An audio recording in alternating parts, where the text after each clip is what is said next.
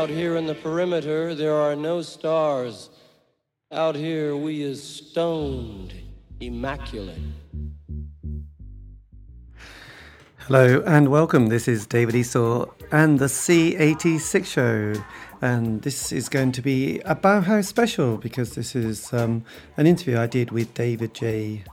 Haskins last summer when he was doing some dates with Peter Murphy and also had also brought a book out. Well, his brother Kevin had also brought a book out on Bauhaus. So there was a lot of activity. And this is the interview. I thought, um, let's just put the whole thing out there for your enjoyment and pleasure. Um, and I'll um, include the little bit at the beginning where I began by um, mentioning those fascinating facts. Anyway, this is it. Enjoy. If you're a fan of Bauhaus, fill your boots. That's all I say. Yes, there's been quite a lot of activity on the Bauhaus front because um, it was. Is it your brother Kevin? He did a book um, on the history or the sort of the the, the sort of um, early years of Bauhaus. So obviously. Um, from doing this show, I realised that mostly bands have a sort of a moment and then they have a bit of a break and then they sort of come back and start doing things again. So, has it sort of been a bit like that with you? Yeah, sure. That that that is the case. Yeah, I, I have to say that I preceded my brother's book with my own book called uh, "Who Killed Mr. Moonlight: Bauhaus, Black Magic, and Benediction," which is a it's a memoir, but it's all pertaining to my experiences with Bauhaus. Yes. And like that it was published by uh, an English publisher, uh, Jawbone, a couple of years ago. It's in, in the third edition now. So yeah, there was that but Kevin Kevin's book is good as well. It's more of a pictorial book, whereas mine is more, you know, prose. Yes, and also, I mean, I mean, with I mean, with a lot of the bands I've been, you know, interviewing kind of over the last couple of years, I sort of noticed that they have this great kind of a five-year narrative of kind of getting together, creating a bit of a sound that gets them sort of a bit more attention than just their normal friends and family at the local club. You know, often John Peel back in the day would play a single that would kind of mom- give them that momentum, do a session, do an album, to do the tour, and things were generally yeah. quite good. So, what was kind of the narrative of of Bauhaus in in those those kind of early uh, sort of post-punk period? Well, you mentioned John Peel, and he was an early supporter and uh, a great a great man. I love John, and um, was a, a, quite a, an aficionado, you know, like as far as listening to his his show went. So when we we were offered a session on that, that was really great, and um, and he would play our records. He was the first one to play Bela Lugosi's Dead, and uh, yeah, that that really jettisoned the band, and and we just kept gigging, you know, going out and playing and endeavoring to challenge our audience whenever we could, and just push it and just make our mark in our own way. And we felt like we were very singular and different. There wasn't really any other bands around like us. The only band we really felt any kind of uh, affinity with was Joy Division. And Ian Curtis, in fact, came down to see us when we were playing a very early gig in London. Professed his his love for the band. Uh, actually, yes. that was great. You know, affirmation from him. Yeah. And also, I mean, I mean, did you have when you first when you began and you started those early rehearsals? Did you have a sort of an over eye, a sort of a, an idea of the narrative of the band? You know, you know, not just the sound, but also, you know, the kind of image and, and the sort of like the vibe that you wanted to create? Well, we did, but it was it was pretty organic and natural, and we didn't. It was not like we discussed what we were going to wear on stage. That's how we dressed, um, but we did. You know, we were were aware that we were presenting some kind of an image, and uh, which was really a culmination of our collective interest. Uh, but aesthetically, I mean, I I brought what I brought to the band was well, first of all, the name Bauhaus, which has a certain cachet, of course, with it and a flavour, and and that era, the 1920s um, in Europe, was very influential, especially in the German culture. Interestingly enough, as I'm in Berlin at the moment, but things like the German expressionist uh, film was a huge influence on us. Yes. In fact, the two the two images on the Bela Lugosi's Dead single are taken from two German expressionist films, The Sorrow of Satan and Cabinet of Dr. Caligari. So I was well into all of that. Uh, and we also applied the kind of lighting that you would see in those films and in film noir, and, and a lot of the directors of film noir came from German expressionist movement, and they, they moved to to the states during the war because of the you know the Nazis coming in. Um, so that's a very stark white chiaroscuro, you know, like black and white, moody lighting was a big part of the presentation of the band. Yes, because I remember David Bowie.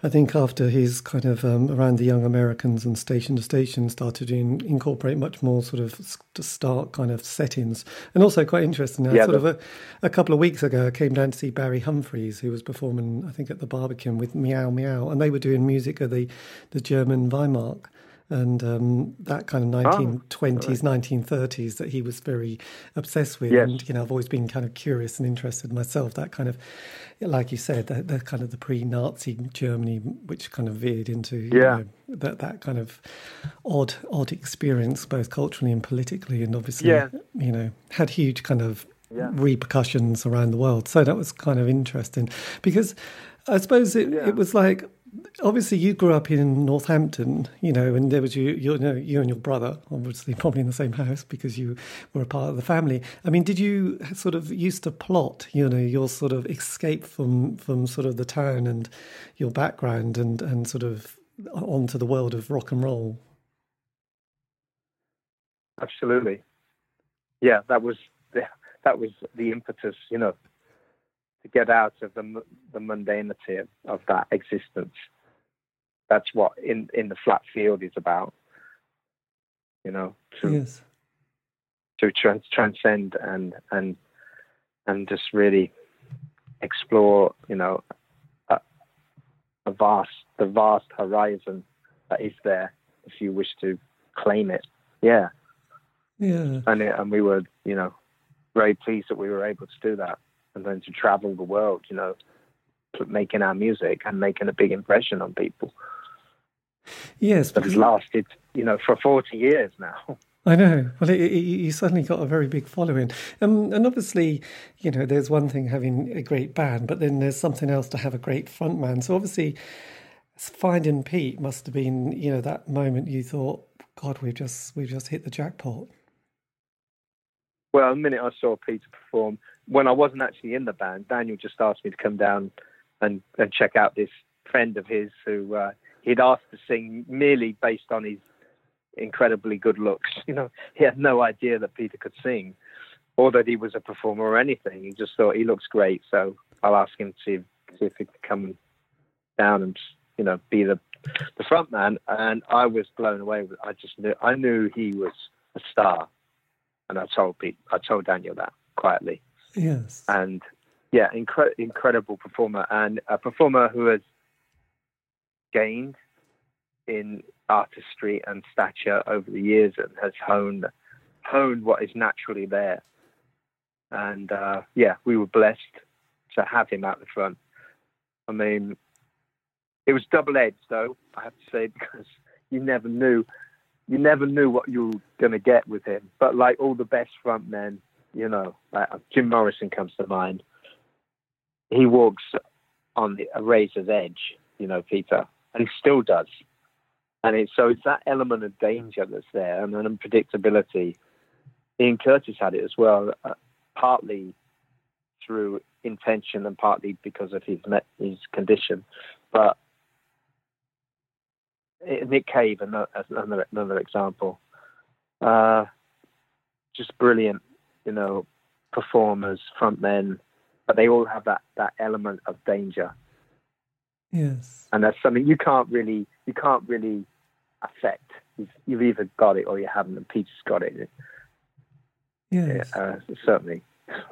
And obviously, you know the the because you know I've, I've, most bands have that five year period, and and and it's kind of bizarrely kind of like, oh my god, it's really predictable. But you you also did have your five years, you know, the early active period. Did you sort of feel when it got to that kind of like eighty three period that you the the writing was on the wall that the band were going to split?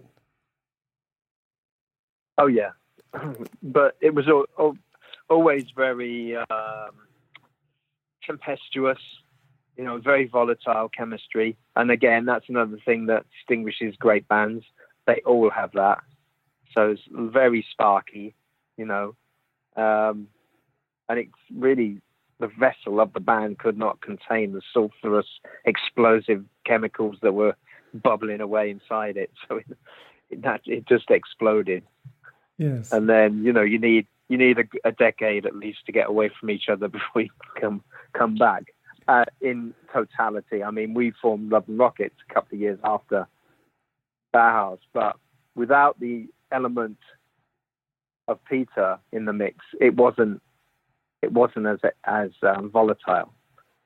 You know, it was a different thing. But as soon as you put Peter in there, that volatility comes back, and yeah, it's, it's a special thing. But um, currently, I mean, I'm I'm playing with Peter and two other musicians, John Andrews, and um, on guitar, and uh, Mark Slutsky on on drums, who are great, and they're like they're fans of the band, so they're very enthusiastic, but they're very accomplished musicians, so it's a really good balance. And Peter is in a very good focused place at the moment.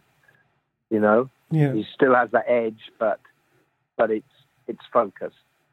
Yeah. And we got on great. We did one gig in Mexico recently, and it was a it was a great launch because it had a really good spirit to it, and we had a, a very favourable reaction from the crowd and the press. So that was a that was a nice um, yeah launch for the whole project, and then we're touring extensively, you know, yes, into next year. So it's but, uh, it's a big endeavor. So was it kind of how did this kind of not this uh, not the the sort of reforming in sort of was it 2005 but this kind of recent one how did that sort of come together? Was it your idea to to make music with pete again? No i was really surprised to hear from peter out of the blue.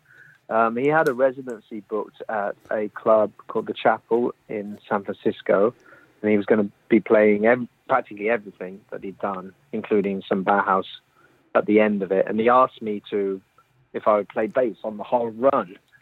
Um, and I said, well, I can't commit to the whole thing, but I'll play the Bauhaus ones, you know, I know those songs. So that's how that came about. But unfortunately, we've had to reschedule that three times now because Peter's had a problem getting a visa to get into the States. Uh, mainly because he's living in Istanbul and he's a Muslim and he's Peter Murphy. So hopefully that will come through, and we can play in America early next year. Yes, um, and you know, obviously, you know, because I've sort of used to, I still do love those kind of BBC Four, you know, music rock documentaries of bands, and you know, the, one of my favourite stories is uh, Fleetwood Mac, and you sort of get that feeling, you know, the current lineup, which is only about forty years old, but Lindsey Buckingham managed to sort of get sacked from it or, walked away from it, shall I say? Something happened. Um, I mean, mm. and obviously, you know, when they got back together again on many occasions after a bit of a break, there's there was always that tension of everybody looking a bit worried. Did you also, when you met Peter, mm. did you also have that feeling of like your heart slightly pounding, thinking, "Oh dear, this this could go either way," but deep breath time.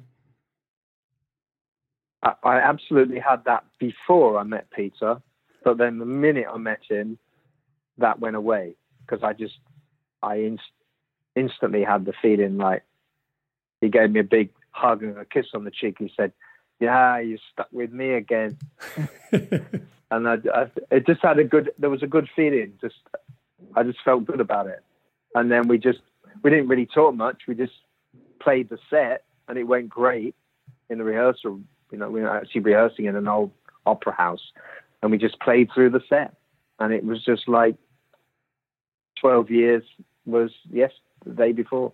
Yes. Because we hadn't seen each other, I think, 12 years.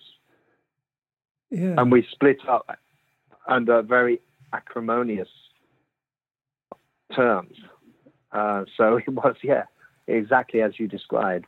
But it, it, that was assailed, as I say, straight away. Yes, and obviously it's kind of strange because Kevin's got his kind of take on on the sort of Bauhaus legacy, obviously with the book that came out, and also with the um, Tones on Tail with, and he's playing with. Uh, the other member of the band, and you're playing with the other half of the band. So it doesn't. Do you ever think, yeah, yeah. you couldn't have written this one if Hollywood had sort of wanted a script? Right. yeah, it is a bit like that. Yeah. Did it because obviously the you, two factions the two fractions still playing the music and keeping the legacy, which obviously means a huge amount to yourselves, but also to the fans as well. Is it? I mean, is it kind of easier because you're not having to bring this kind of huge juggernaut, which is called Bauhaus, which must have, when you reformed in 2005, you must have thought, God, we could really blow this kind of fantastic narrative. I mean, because people often talk about reforming, you know, and I'm a huge Smiths fan fan. But the one thing you never, yeah. I think, I think the one thing I'd never want in a million years is the band to reform. It would just be a disaster. But but if the individual members went and did things and sort of did it in a slightly, this isn't really the real thing, but this is a nice kind of um, alternative. You know, this is the best you're going to get, other than than, yeah. than, the sort of pretend bands. I mean, do you feel a little bit like the pressure's off because it's you and Pete, and you can say we're playing the music of Bauhaus, but we're not bringing this kind of legacy or this kind of package of Bauhaus. Yeah, there is that, but there is there's still pressure there because we have to deliver and we have to honor that legacy and we have to make it bloody good, you know. But with this band, one thing I really like about it is that Peter and I have been encouraging the other two players to not just to copy what's on the record, but to bring their their own flavor and their own artistry to it, and and and that works really great. And it also helps it keeps it alive you know. So especially with john the guitar player who's incredibly inventive and and brilliant. And uh, the way he's interpreting the originals but bringing his own character to bear is is makes it exciting again for for me and peter. Yeah so it, it's working really well. Do you have has yeah. it has it felt I mean, I know this sounds a bit um, sort of uh, a bit huggy, but do you, does it feel a bit like a um, a bit of a healing process? Not so much a closure, because obviously it's not closing; it's kind of continuing, but a form of like, oh, actually, you can look back on the the first period up to eighty three, and then that second period with a little bit more light, rather than the sort of like the the heaviness of yes, it all went slightly wrong, and we haven't really been able to deal with it since then that is a huge part of it for me. It's reconciliatory, and yeah, it yeah, it's just a wonderful element to the whole thing. Yeah. Yes. Well, I and of... also that translates in the in the performance. You know, it's coming out, being expressed in the performance. So it, it's it's got a lot of spirit to it. It's, yeah, it's a good thing. Yeah, and it must be nice because obviously you know, when you go through those kind of experiences that you did as a teen, late teen and 20, and you, you did all that. And it was probably, as I've sort of realised talking to all these bands, it was a blur. Nobody really knew what was going on, and everyone was living the dream, but not really sure. having a time to um, yeah. take stock of it and all the maturity. And, and it all gets yeah. very messy. The exactly. dynamics of the band, the, yeah. the, the business side, the admin, the who, who owns them, publishing. Nobody had given that a thought until it all explodes and, and in, exactly. you know, shrapnel. So, so obviously, seeing Pete in, a, in a much better position you know, again, it must feel like, oh, this is great. Otherwise, you're just going to expect the phone call or the email saying, you know, sort of, we've got some sad news and so and so's passed. And you think, oh, God, I haven't seen him three decades. And unfortunately, you know, I'll yeah. never be able to have that little moment because obviously, when you met him and you you were able to smile, have a hug, yeah. and say, "Can we just move on and play something really creative?" Yeah, it must have felt yeah. like an amazing experience. That's a very profound comment and and that is exactly it. You know, somebody one of one of the fans wrote a line which I liked when it was announced that we were getting back together, and he said, uh, "Sometimes you bury the hatchet and you discover a gem." Yes, that is a nice way of putting it, isn't it? And does it make also yeah. when you look at, you know, Kevin's work with Pop Tone. Actually, it was Pop Tone, was it not the um, Tales on Tone? Um, you know, with his daughter playing playing the music of, of sort of Bauhaus. Does that also make it feel a lot more enjoyable? Sort of feeling I mean, you know, it's always a bit of a tricky one, but but as much as we don't like to sort of have grudges or feel negative, you know, sometimes you can't help but think deep down I feel really sort of irritated and and slightly negative to somebody. But you realise that kind of hurts you more than it would hurt the other person because actually they don't know that you're just carrying around this negativity and and probably you know looking like you're frowning every time someone looks at you.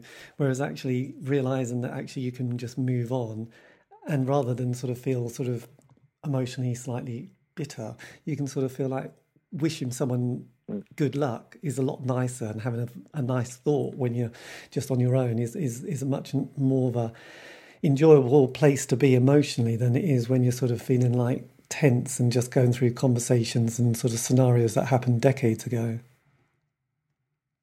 When I saw uh, the announcement that, that Pop Tone were playing and that my, that my niece Diva was playing bass, I immediately sent her a message, an email, you know, giving her my blessings and wishing her well.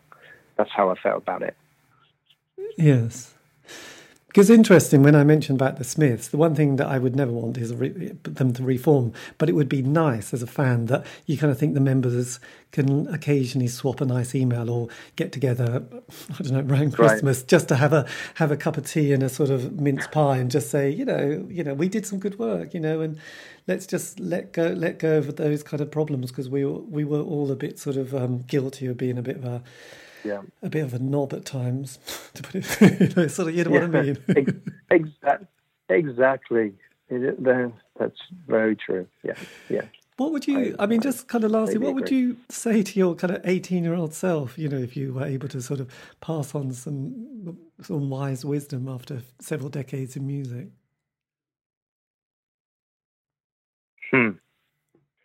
Um, I would say um, just you know try not to be so uptight kid. Just like it's okay. Just um just um be present in the moment this is happening and appreciate the gift that it is. Because sometimes you know when you are that age things are moving so fast and you are so just sort of self-conscious and uptight that you don't really savor it in the way that you know you can later on. So now, you know, in one's dotage, one can do exactly that. You know, and I'm really enjoying being able to do that.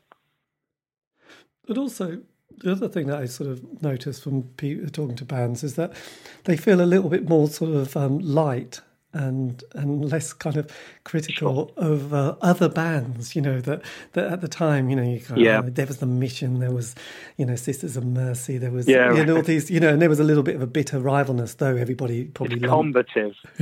yeah.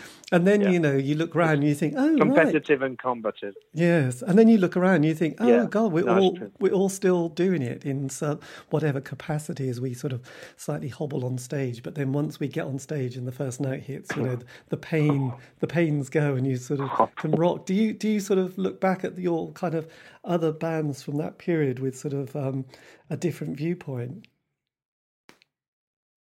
Definitely, yeah, yeah, yeah. I mean, it was really like you get that sort of gang mentality when you're young like that. You know, it's like us against them, and it's competitive, and in, in a way that's good because it's you know it's sort of like trying to like better the other bands. You know, and, you know we can do that better, and um, that that is very true. And I've met up with you know some of those musicians recently who were like considered to be like you know competition and in the other corner and we have a laugh about it and get on great, you know.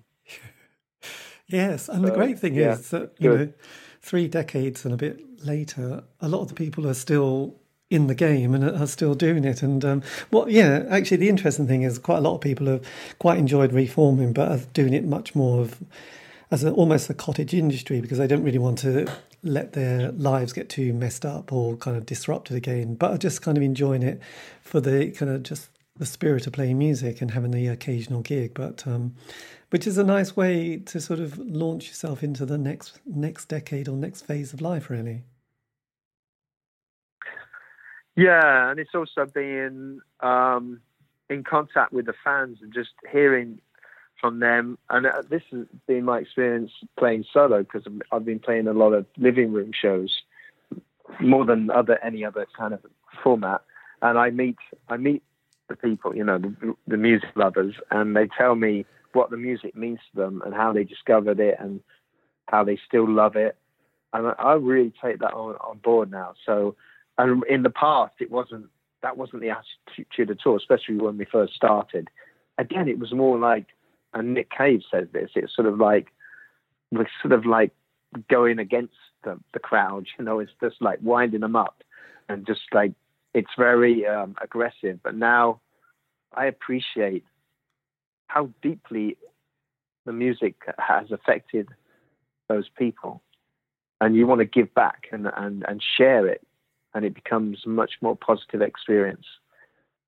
And uh, I know Nick, Nick is uh, experiencing that at the moment, and I mean he's what he's doing live. I've seen him many many times, but what he's doing now is it's deeply moving and and incredibly powerful. But and a lot of that is because it has this element of empathy and appreciation, you know. Yes. Well, I guess, yeah, because one thing you don't realize when you're 18 or in your early 20s, and there's several things that sort of get you. You know, one is your parents getting old and experiencing them, sort of going through sort of old age and sort of Yes, just hearing their stories, and then getting old yourself and having to deal with various kind of ailments and illnesses and various things, and it kind of gives you that you know people have accidents and illness, and obviously Nick Cave had his horrendous kind of incident in life when his son died. So you you know it does change you. You can't be the same person. You're not you're no longer invincible. You no longer have comments about I don't care if I live or die because if someone just drops dead that you care about, you just think actually that last comment is really dumb.